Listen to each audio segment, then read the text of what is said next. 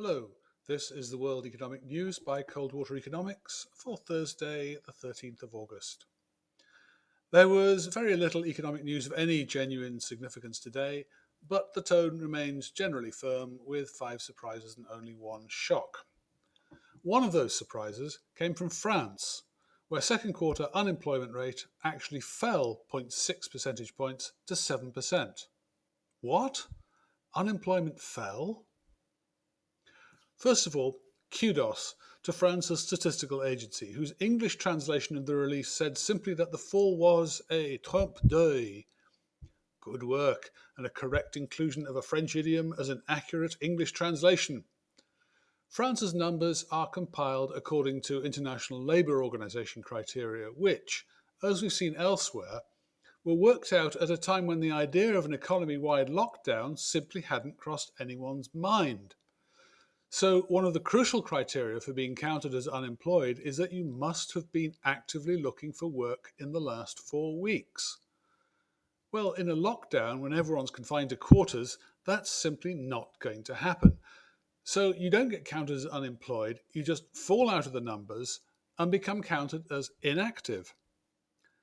The Statistics Agency describes these people as, quote, in the halo of unemployment. It's another great use of language. I think France's statisticians are also poets.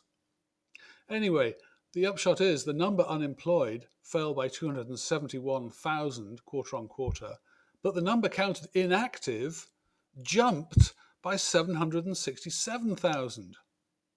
The unemployment rate fell 0.6 percentage points to 7%, but the inactivity rate jumped 1.9 percentage points to 6%. In addition to that, the underemployment rate rose no less than 12 percentage points to 20%, an unprecedented level, and basically representing short time working or furloughs. So, in all, counted up, the unemployed, 7%, the people in the halo around unemployment, 6%, and the underemployed, 20%, accounted for no less than 31.7% of the workforce, a share which jumped 11.8 percentage points on the quarter and is nearly one in three of all France's labour market participants. So that was one surprise we shouldn't take seriously. Rather, as the French have it, it is merely a trompe d'oeil. That's all for today. Thank you for listening, and if you've got something out of it, please help spread the word about the bulletin. If you'd like to know more about Coldwater Economics, please feel free to contact me, Michael Taylor, on mjtcoldwater at fastmail.com. Thank you.